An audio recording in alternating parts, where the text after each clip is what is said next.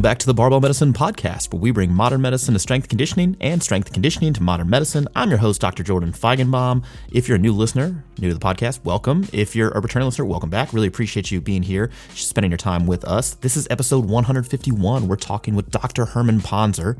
He's the author of a new book called Burn. It's actually not super new. It's been out for a few months now, and I have been hyping it up since its release. I picked it up as soon as it came out.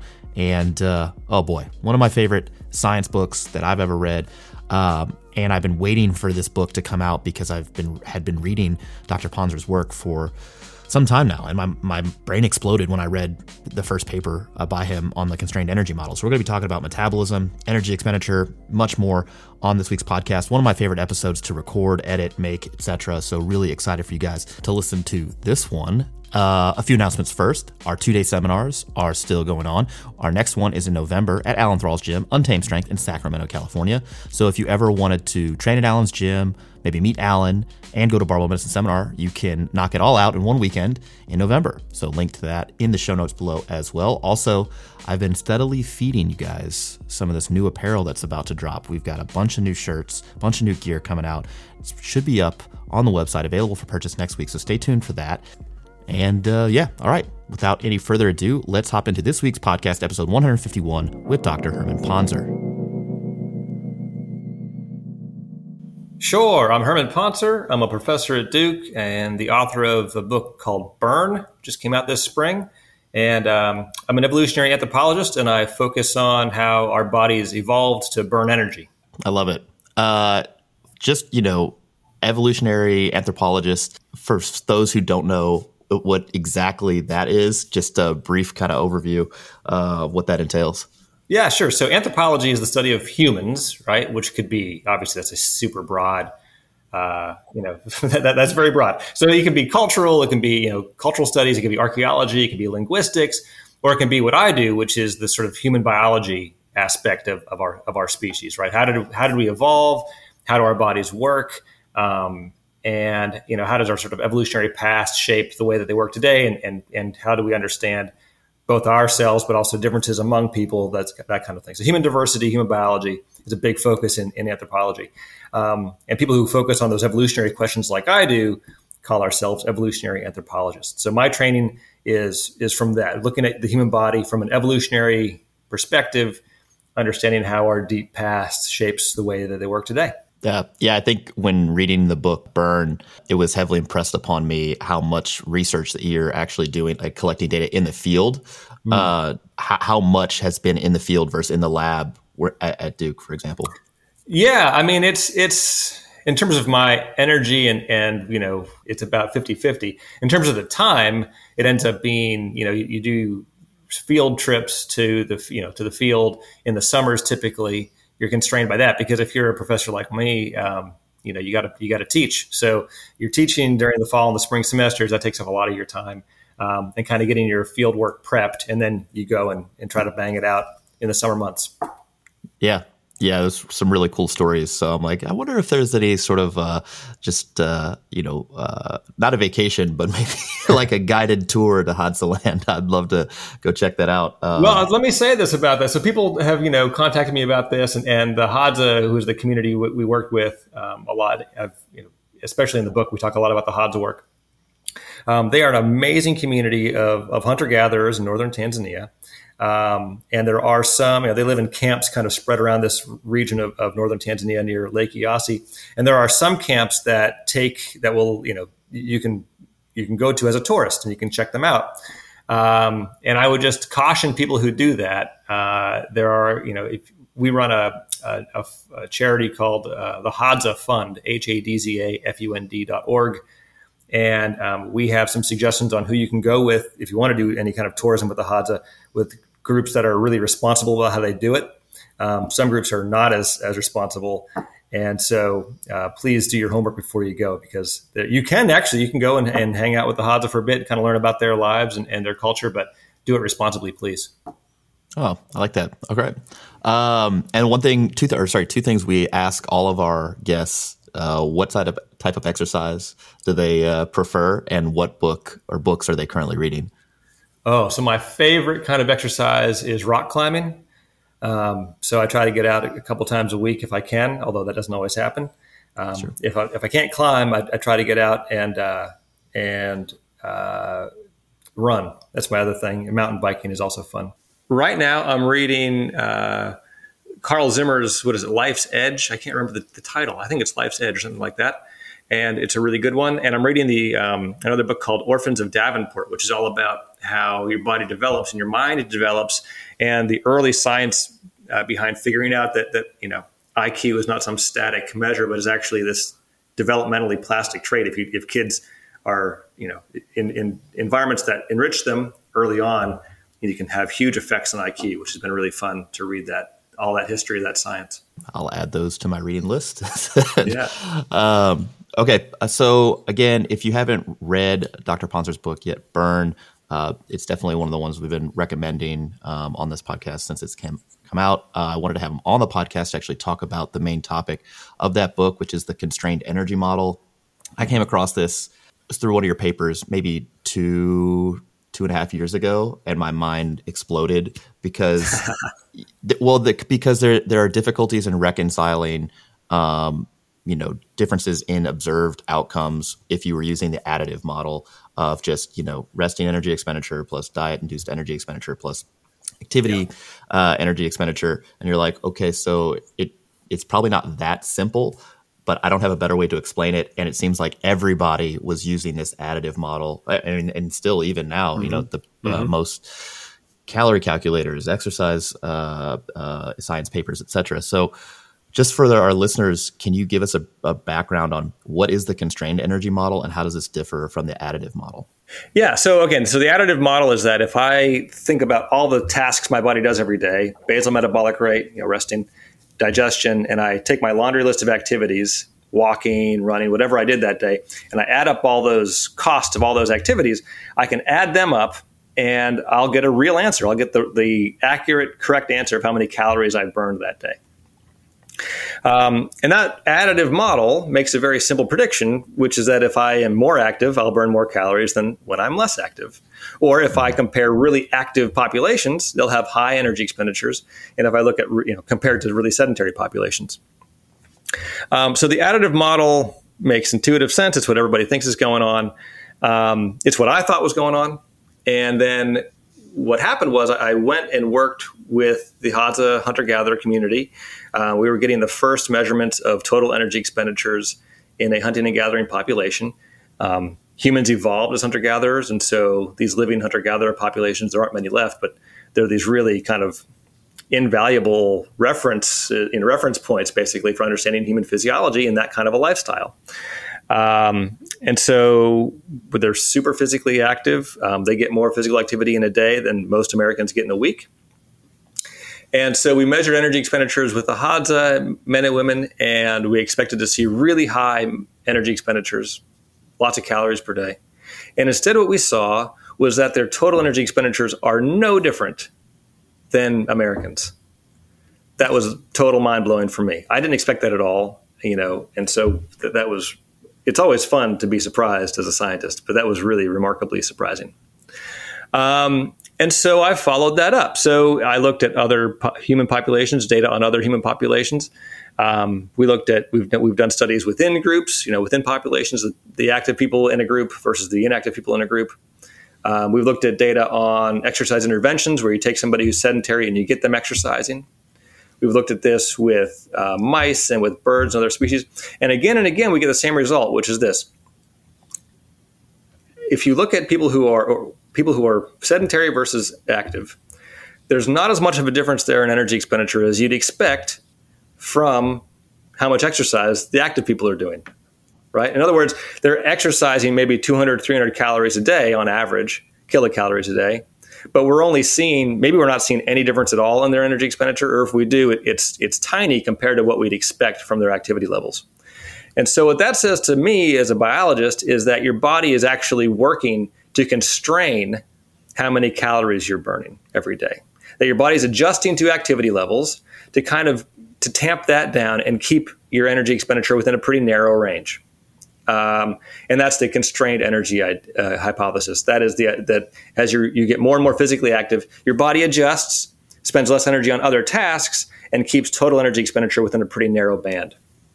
Yeah, it seems like, and where you go in further in the book is that there's kind of like this almost species-specific but still persistent like metabolic scope that there's a band in which different species live in, and trying to go outside of that for a long period of time is incompatible with long-term, with life, Yeah, that's right. That's right. Yeah, I mean, if you can push it for a while. I mean, the Tour de France, right? The Tour de France just wrapped up a few weeks ago. Those guys were not within any kind of normal human range of expenditure. Not forever. You can't do that forever.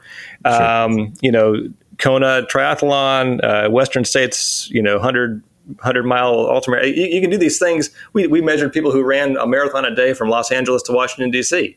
in one of our studies. You can push that limit, right? You can extend it for a bit, but not forever. Your body will eventually bring you down.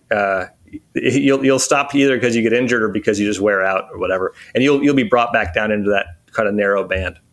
Yeah, I think that's kind of where people, they're going to push back a little bit. They say, "So wait, you're saying that if I do all of this exercise, all of this extra activity, my total daily energy expenditure is not going to really move that much?" Yeah. And there's just a little more nuance there. It's like, well, how much exercise are you going to do? Because if you're talking about a Tour de France type effort, ultra endurance type training, that's not really what you're talking about. But the normal range of sustainable human activity, which for some of us is like fairly active, it's probably not going to be as high as you think it is. That's right. And people also get this piece of it wrong, which reflects me not phrasing it, not articulating it well enough. So this is on me. But, people take that to mean that day-to-day energy expenditure doesn't change. They say, are you telling me that I worked out today and tomorrow's a rest day and I'm going to have the same expenditure both days? No. That's not the point. The point is your body is adjusting, it looks like, sort of what's happening in the background. And it's adjusting to what it takes as your average amount of exercise. And so, you'll still have big days and small days, but that kind of background expenditure will either be higher or lower depending on how active you are. If you're really active, it'll be adjusted down to make room for that activity on average, sort of over, you got to think of this over sort of week-long or even longer time horizons. Yeah. I mean, it makes sense that there are probably multiple redundant sort of mechanisms to adjust energy expenditure to, again, make sure that we are able to reproduce and carry on our lineage. Right. So if you had to summarize the data regarding the effect of exercise, so just formalized physical activity that's purpose-driven and its effect on total daily energy expenditure, how would you explain that? I know you do it in the book, but, if people don't get that far. Yeah. So when people start exercising, they start a new exercise program. At first, right before your body adjusts, then the additive model works great. And for those first few weeks, you are burning calories just like you'd expect from a calorie calculator. But over time, what happens is your body adjusts, and we're trying to pin down this number now, but somewhere around half of the energy that you're spending on the exercise, maybe even more, maybe closer to 100% over a long enough period of time, your body will adjust. And now you're not burning more calories anymore than you were before you started the exercise program. So there are some really nice studies that show this. The Midwest exercise studies are a great example of this. They took, 30 or 40 men and women, put them in an exercise program for 16 months. Okay. Mm-hmm. It's supervised exercise. So they were watching them do their exercises every week, and their energy expenditures at the beginning, total daily energy expenditures measured with doubly labeled water, the gold standard for this, calories a day, was no different at 16 months after they've been doing all these exercise for 16 months as it was in the beginning. And then they followed this up with Midwest 2 and did more exercise intervention. And they showed some smaller, they showed some effect at 10 months of exercise on total energy expenditure, but it wasn't as much as you'd predict. And about half the people showed no response at all in energy expenditure. They were the quote unquote non-responders. Right. And so, that's kind of typical of the studies that have actually measured energy expenditures, is that you see that kind of tamping down of expenditure to get you back closer to baseline after a few months.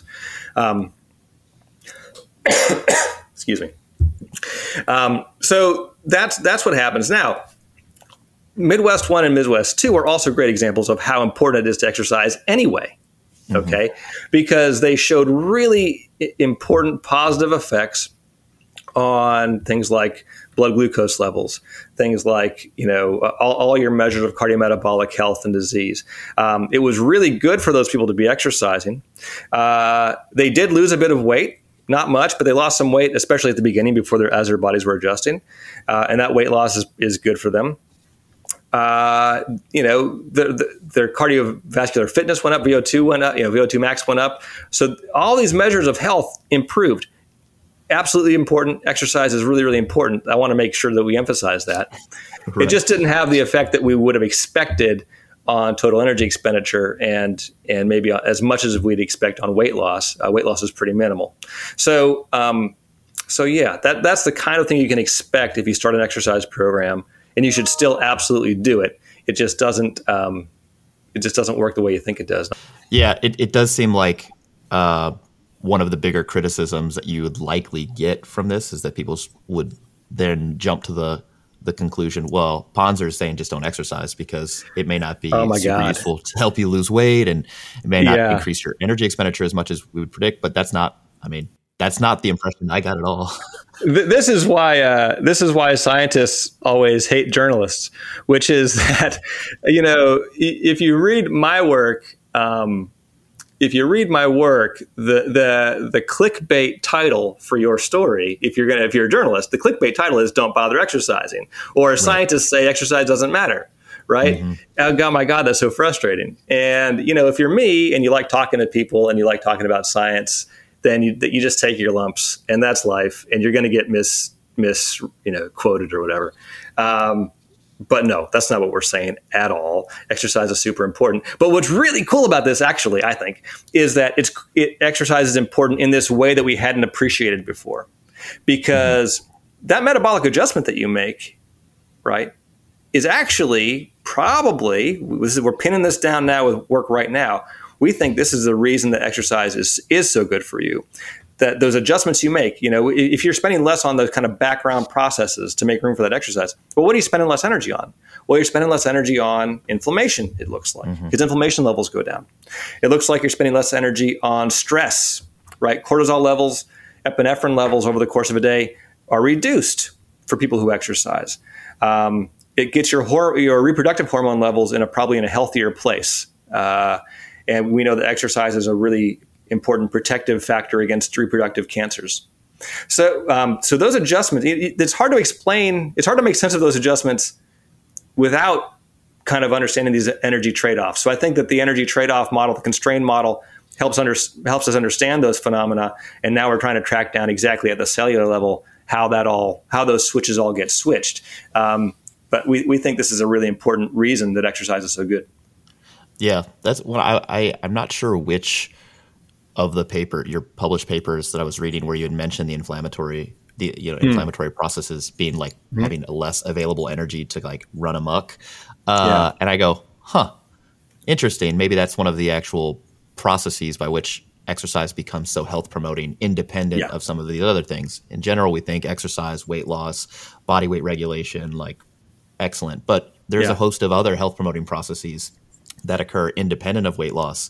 And I think, if you could put a caveat or subtext on your, you know, whatever the journalist writes about Burn, you said, they'd be like, you should exercise anyway, though, regardless of what it does. You know, for weight loss. For what it's worth, I say that to every journalist I talk to. So, yeah, if you're listening to this and you go and check out any of the public treatment of my work, you can grade the journalist on whether or not they included that in the story. Because I always say it. They don't always include it. Right. Yeah. Just try to get you off the hook. Right. How was Twitter when you published Burn? Were people, I mean. Oh, I mean, you know, wonderful and horrible. You know, isn't that what social media is? Yes. It's this dystopian future where you know, it's like the monkey's paw where you're like, I wish I could tell this to the world. You know, you can imagine yourself before social media. God, I got all this important stuff I'd like to say. I wish I could tell the world. And it's like, oh, really? Is that really what you'd like?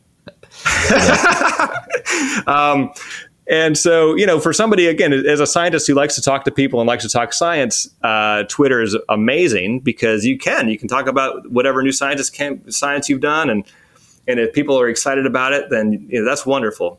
Mm-hmm. But it also, you know, of course, the troll armies are all out there. So I've had two reactions that I think are frustrating for me. One is people who just don't want to believe that exercise isn't the best tool for weight loss. And they really hate the message from the book on this, which isn't just my message. It's the message from a lot of scientists over decades, which is that diet is a much better tool for managing weight. Exercise can have some benefits around the edges. It can help you keep weight off if you lose it, but diet's way better as a tool. And you know, the constrained energy model helps explain why. Yeah. So that's been frustrating. And some of those are colleagues of mine who work in exercise research, and they feel like I'm attacking them or something like that. And that misunderstanding hurts me. Yeah, I'm not trying to downplay their research or the importance of it. You know, so anyway, that's frustrating. The other frustrating thing is the low carb, high fat folks, the keto bros. If that's a demographic, I think that's a demographic, right? I think that's on the new census data. New census data is out, and keto bros are way up. Yeah, 100%. You know, look, as I say in the book, all diets for weight loss work the same way, and they work by cutting how many calories you eat and making the calories you eat less than the calories you burn. And that should not be controversial. The fact that that's controversial only tells you how backwards the diet industry has gotten itself and how twisted in knots it's gotten. Keto diets and low carb diets in general, they work really well for some people. And I've never said don't do it. What I've said is it works the same way as other diets work, which is it cuts how many calories you eat. Because guess what? It's actually hard to overeat. Your brain will feel will tell you that you're full and done if you take half the menu away, right? You mm-hmm. can't overeat. And this is true about any kind of diet. If you only eat potatoes, this has been done, and I'm not recommending this, but people, if you only eat potatoes, you will lose weight like crazy. All it is starch, but you lose weight like crazy because how many potatoes can you eat before you go, I'm done with potatoes, right? Yeah.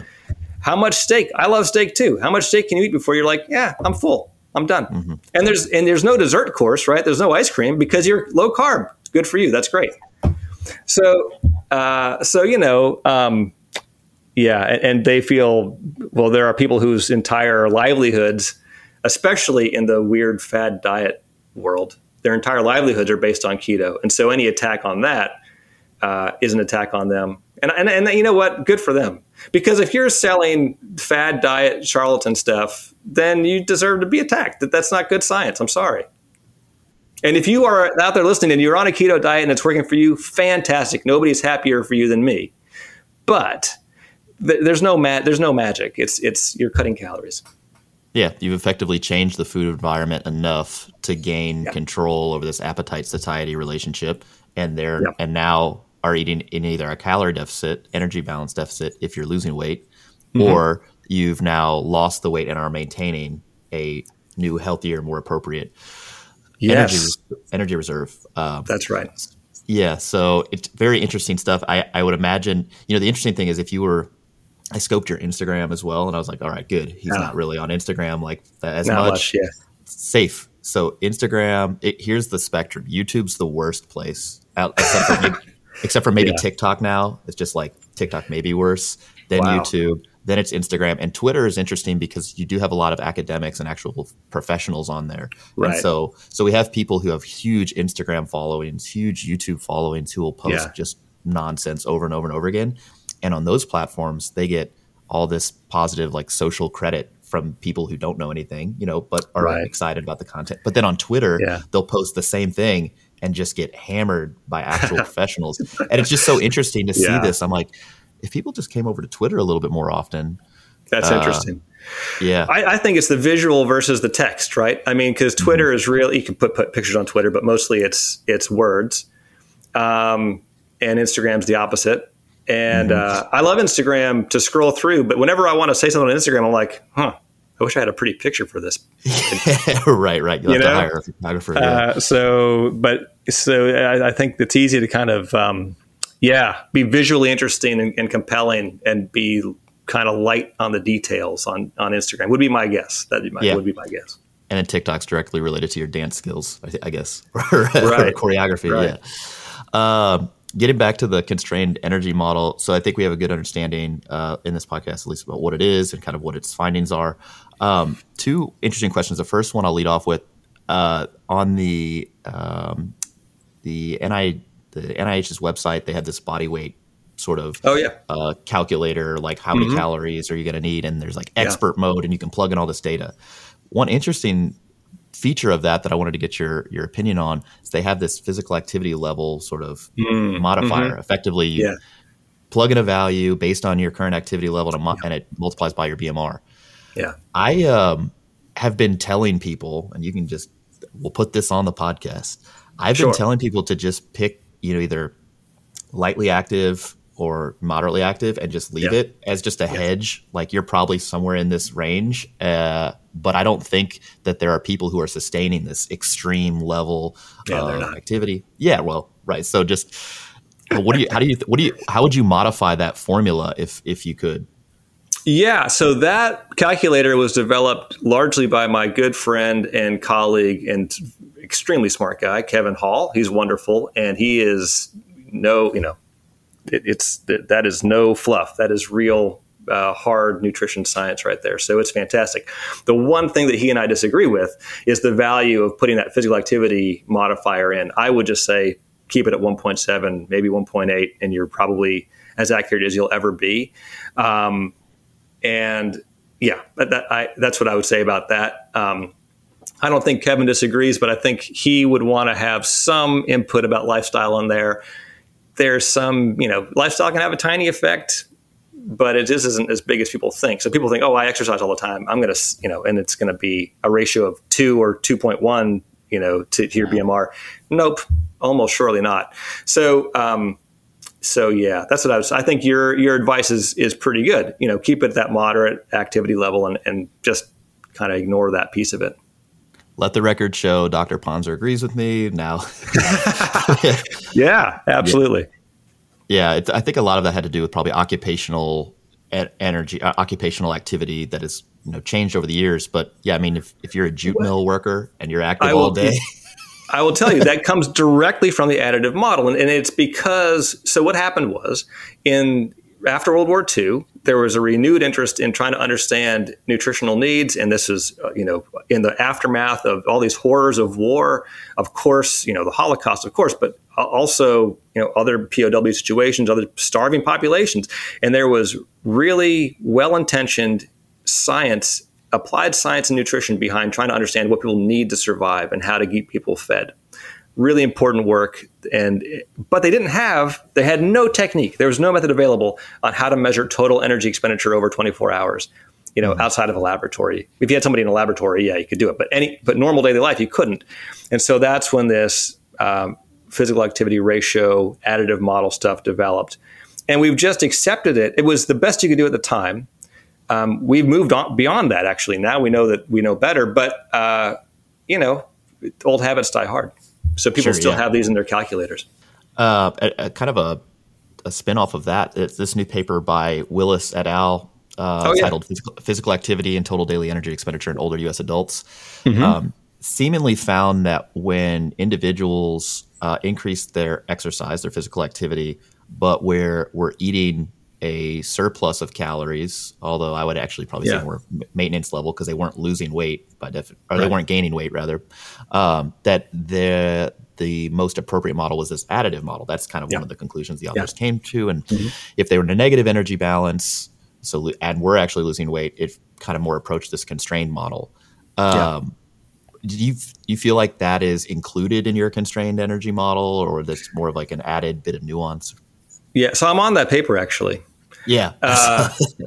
And, this is part of being a scientist is, do you hide from data that don't, screamingly support your model? Or do you say, these are the data and, we'll look at the accumulated evidence. I know Eric Willis, who did that study. Well, we talked a lot about the data and he invited me to come on and help look at the data with him, which was awesome. Yeah, you're right. In that sample of those adults, those older adults, the additive model seems to do a better job predicting.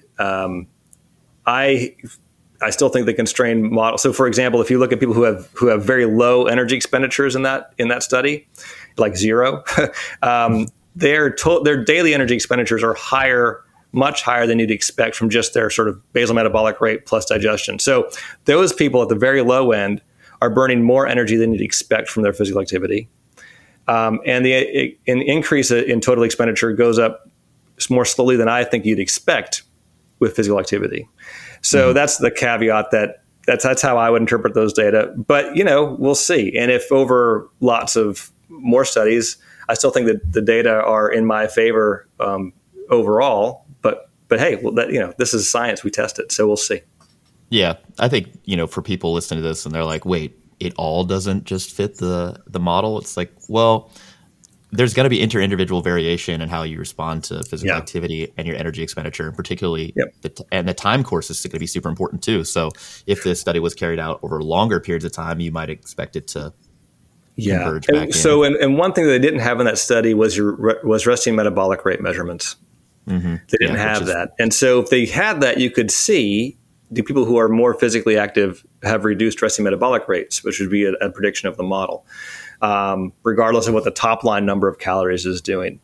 We don't have that. So we can't know that actually from that study. So I call that study, I think it's important data. I'm glad they put it out. I was glad to be, you know, included in it.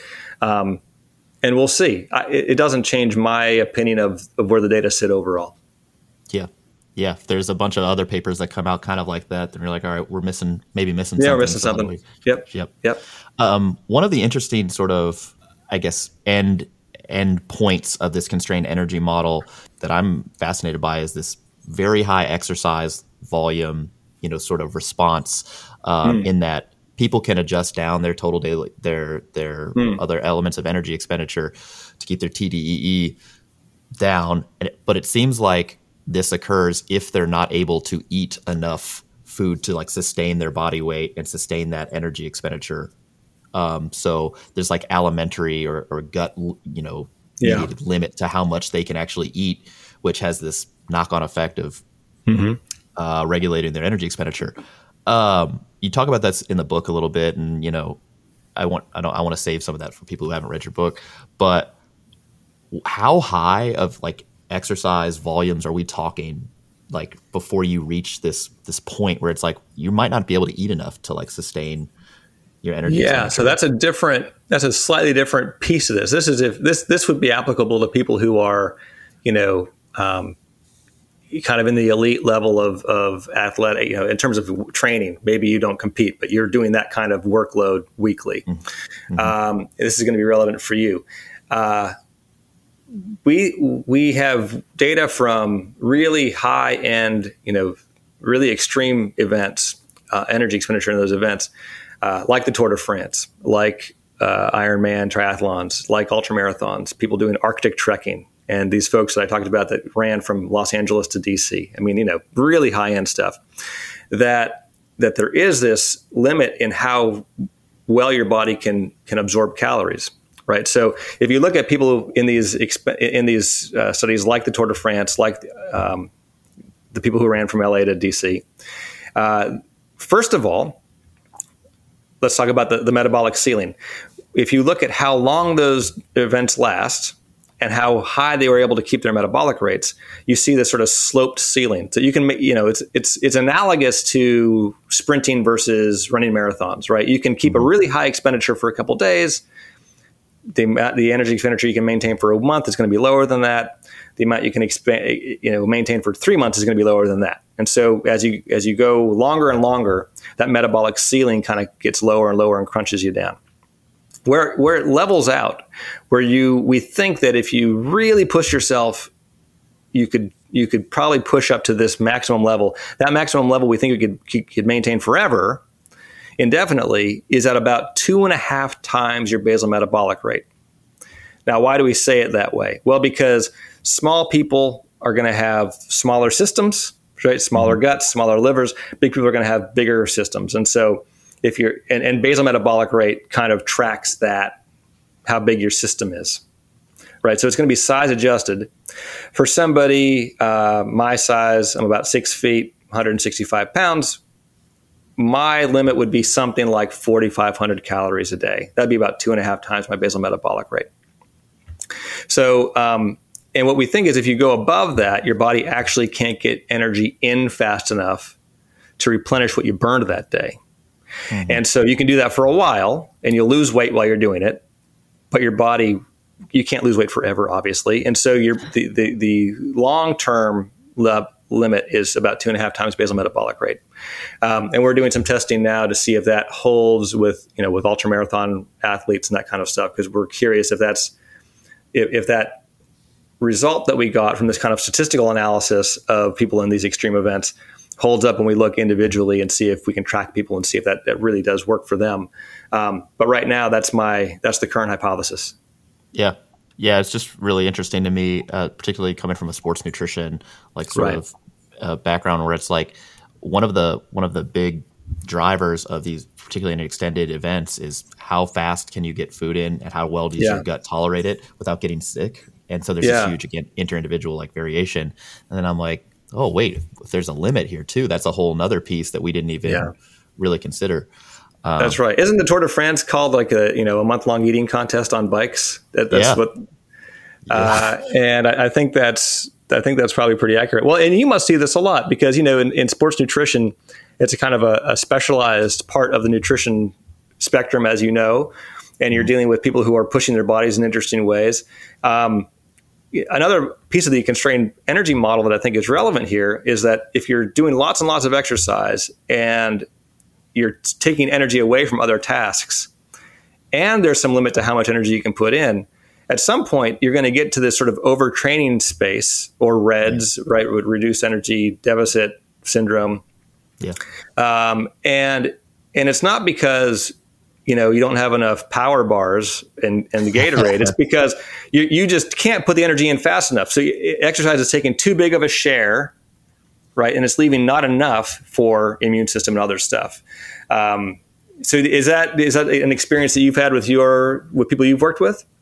Yeah, relatively, we're more in the, just the bulk of the people we work with end up being in strength sports. And so sure. to the extent overtraining syndrome exists in strength sports, it's never been described in the literature. Like people have tried, like, look, you're going to max out on squat and bench press every day for the next 12 weeks. And we're going to try to overtrain you. And it turns out they just get stronger.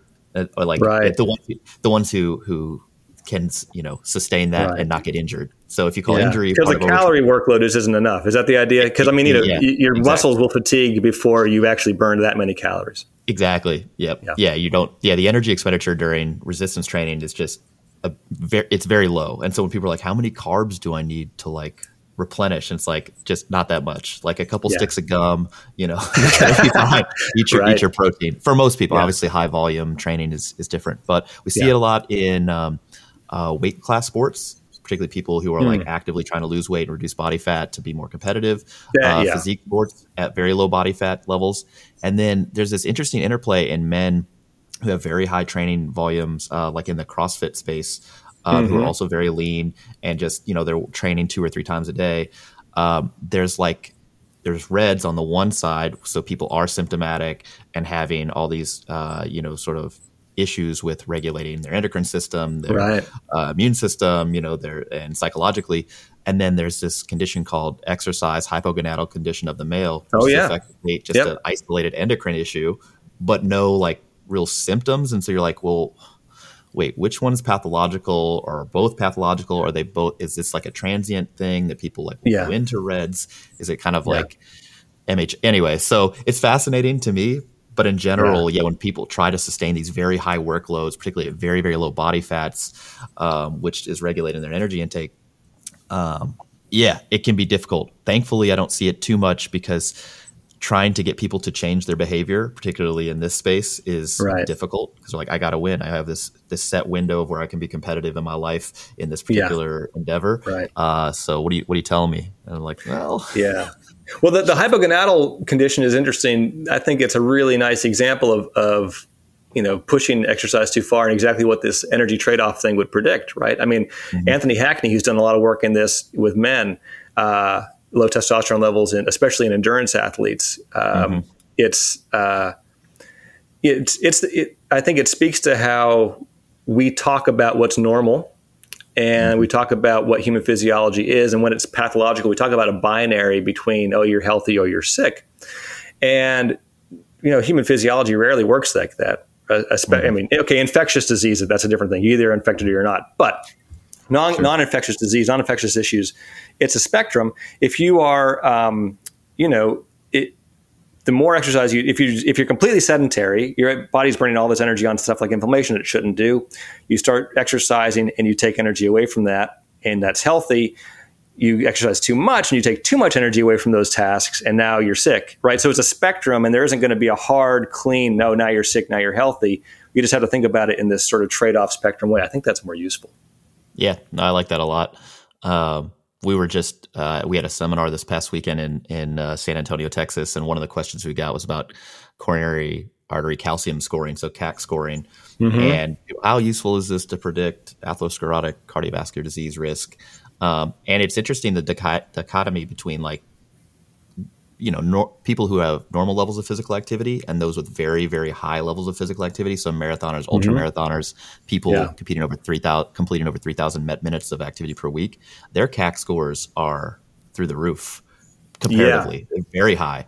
And people are like, wait, what? It's like, well, they're not really at an increased risk of cardiovascular disease. It's just what we're seeing is what some of these adaptive processes to that level of exercise volume, which is maybe it's at some level related to the constrained energy model, like what it would predict. I'm sure if you go back far enough, right? Sure. But yeah, it's just the body is very resilient and adaptable. And I think a lot of the things we see downstream, we try to make sense of without really knowing, what does this whole spectrum look like from? Yeah. And I would say this is also another reason that it's so fun to have walked into this space as an evolutionary anthropologist, because concepts of what's normal physiology, what's a random sample of humans? Well, let me ask you, I don't know. It's not the people that you're going to find in a gym. Those aren't random. Yeah. It's not the average guy on the street, because guess what? The average guy on the street is, in this country, typical guy is, American, first of all, and raised in this culture and in this food environment. And that's not normal for humans at all. Normal for humans is hunting and gathering, actually. So, although it's not normal today culturally across the world, that's physiologically what we're adapted to do. So, I think that was really a really fun part of writing the book, and just in my work in general, is kind of pushing people to rethink what's normal. And I think that's a useful exercise. No, I like that. Just a quick comment on your latest paper, because I want people to go read this. If they're not subscribed to Science, we'll put a link in the description below. This is a cool paper. It's about daily energy expenditure through the human life course. Yeah. So, okay. One, where did all this data come from? And then what's your takeaway from this? So this was a big collaborative effort, and I want to shout out John Speakman, who led the push to get all these labs to play together, including ours. So all the labs internationally that work with this method called doubly labeled water, which is the way that you measure 24-hour energy expenditures in people. We all agreed to put our data into a central database, the DLW database, and you can check it out online if you want. It's a freely available tool for scientists. Anyway. We got now 6,500. I think the latest version of it is 7,000 people, but the version in this paper had 6,400 people from 8 days old to in their 90s, and we were able to measure energy expenditures from with the gold standard method, and ask how does it change across your lifespan? And the answer is, well, as you grow bigger, you burn more energy, because big things burn more energy than small things. Okay, so we knew that, but we were able to really characterize that relationship really well, so that we could ask the next question, which is, after you account for body size, taking body size out of the equation, how do metabolic rates change? And that answer is really cool, because it turns out when you're born, You know, babies are born like tiny adults in terms of their metabolisms, right? They look up like a piece of mom, which makes sense because that's where you've been.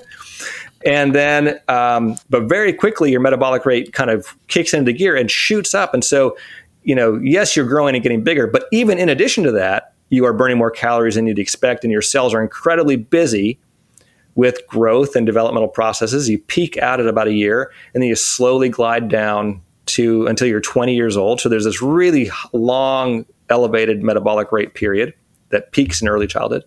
And then you are rock stable from 20 to 60 years old. So all these people, you know, well, let me just finish this up. And then after 60, you decline. So it was really fun because I think people expected to see some age effects. The amount of age effects that we see are bigger than I would have expected. So they're really dramatic, actually. And they don't happen when you think they should happen. So we don't see a puberty effect, right? Mm-hmm. We don't see a menopause effect. We don't see, I hit my 30s and 40s and my metabolism is slowing down. That old, you know, that idea that's out there, like a lot of ideas about metabolism, they're just somehow out there in the ether, but aren't based on reality. So isn't that exciting and fun? And it's this sort of fundamental roadmap of how the body works over a lifetime that hasn't not at all been clear before. And so to work on something that's that kind of basic is really fun. Yeah, isn't it? It's wild to me because when I read the paper, I was like, wait, does this not exist? Like, how are we this far along in, you know, we're talking about all these esoteric concepts, but whatever. There's all this stuff that seems far advanced other than the basic question. Like, hey, I wonder what the metabolic rate does throughout like life. Like just I remember, you know, so when we first published the Hadza stuff, this is Hadza hunter-gatherer energetic expenditure stuff. We had to, of course, correct for body size in that analysis, right? Because they're a small statured folks. So like, you know, average height for men is like 5.5 feet. So they're, you know, you have to correct for body size, obviously, to make it an apples to apples comparison. And so I was kind of new to this sort of work. I had done walking and running energetics before. I had done stuff across species, but I hadn't done human total daily energy expenditures before that work. And so I was collaborating with really great people in this space, Bill Wong. And I said, guys, how do we, so, you know, I'm a biologist. I know you have to correct for body size. I do this in my other work all the time. For this work, what's the best way to do it? And there was actually no consensus on the best way to correct for body size, on the best way to correct for age, right? And I couldn't believe it. I could not believe it. And so, that was my astonishment, the same as yours astonishment was reading this paper. And the answer is we really didn't have a good idea about how it worked. We knew the basics. We knew big people burn more calories than small people, right? Yeah. We thought there probably was an age effect. But to really characterize it and get the roadmap, that's like saying, well, I think, you know, I think that Pennsylvania is somewhere north of me. And I think that, you know, Japan is west if I go far enough. Like, okay, yeah, that's true. Not super useful. So, you know, this is like a real roadmap with actual the details laid out. Yeah, we're going to have to update all the nutrition texts, the metabolism sections. It's going to be like the third or fourth sentence. And here's in general what metabolism does throughout the lifetime. And there'll be a chart. But cool. Until now, yeah, people were just kind of guessing, maybe not too inaccurately, but like where was the reference? Yeah. And then how do we kind of come to this? So Here's one thing that anybody who's listening here can think about. This is the test. If the people you're talking to about metabolism know about this work or have taken this on board, if they divide calories by kilograms or calories per pound and they use that as a way to correct for size, quote unquote, you know that they don't know what they're talking about because it's not that simple. It's not a one-to-one relationship. That's one of the things that we were able to show. When you correct for body size, when you show the body size versus expenditure relationship, it's not one-to-one. It's a curved relationship. There's this thing in biology called Kleiber's law, which is this relationship between expenditure and body size across species. Within humans, we kind of fit that same kind of curvature. Point being, people who are very different in body size will inherently have, just by having differences in body size, will inherently have a different ratio of energy to pounds or energy to kilograms. And so if you think that you've corrected for size with that simple ratio, then you don't know what you're talking about. Sorry. It doesn't work that way. Gauntlet thrown, shots fired. Boom. Which leads us to the perfect way to wrap this up. All right. So if people are offended by that, if they feel triggered, how can people interact with you on the internet? Oh my gosh. Yeah. Well, please do, because, you know, it's conversations are sad when it's only one person. So I'm always happy to talk science, and I really have fun with this, and I hope people do too. Twitter is the easiest way to get me on social media. You can find me in my lab at Duke online. And of course, I hope they'll read the book, Burn. A lot of this stuff is in there, and it's my plea to the world to please understand how human metabolism actually works. And then it's not a diet book. It's not an exercise book. It's a how does your body work book. And I hope people will take that and run with it. 10 out of 10 would recommend. We'll put links to the book and his social media platforms in the description below. Dr. Pontzer, thank you so much for coming on the Barbell Medicine podcast. I really enjoyed it. That was fun. Thanks. Anytime. All right, that's a wrap on episode 151 with Dr. Herman Pontzer. A big shout out to him for coming on our podcast. Really enjoyed our chat. I've linked his book in the show notes, as well as the papers that we discussed in this podcast. All of those are in the show notes, so check those out. And hey, before you go anywhere, leave us a 5-star rating and a review. It really helps drive traffic to our podcast so we can bring you the latest nuance in health and fitness. Thanks for spending your time with us. We'll see you next week and every week right here on the Barbell Medicine Podcast. See ya.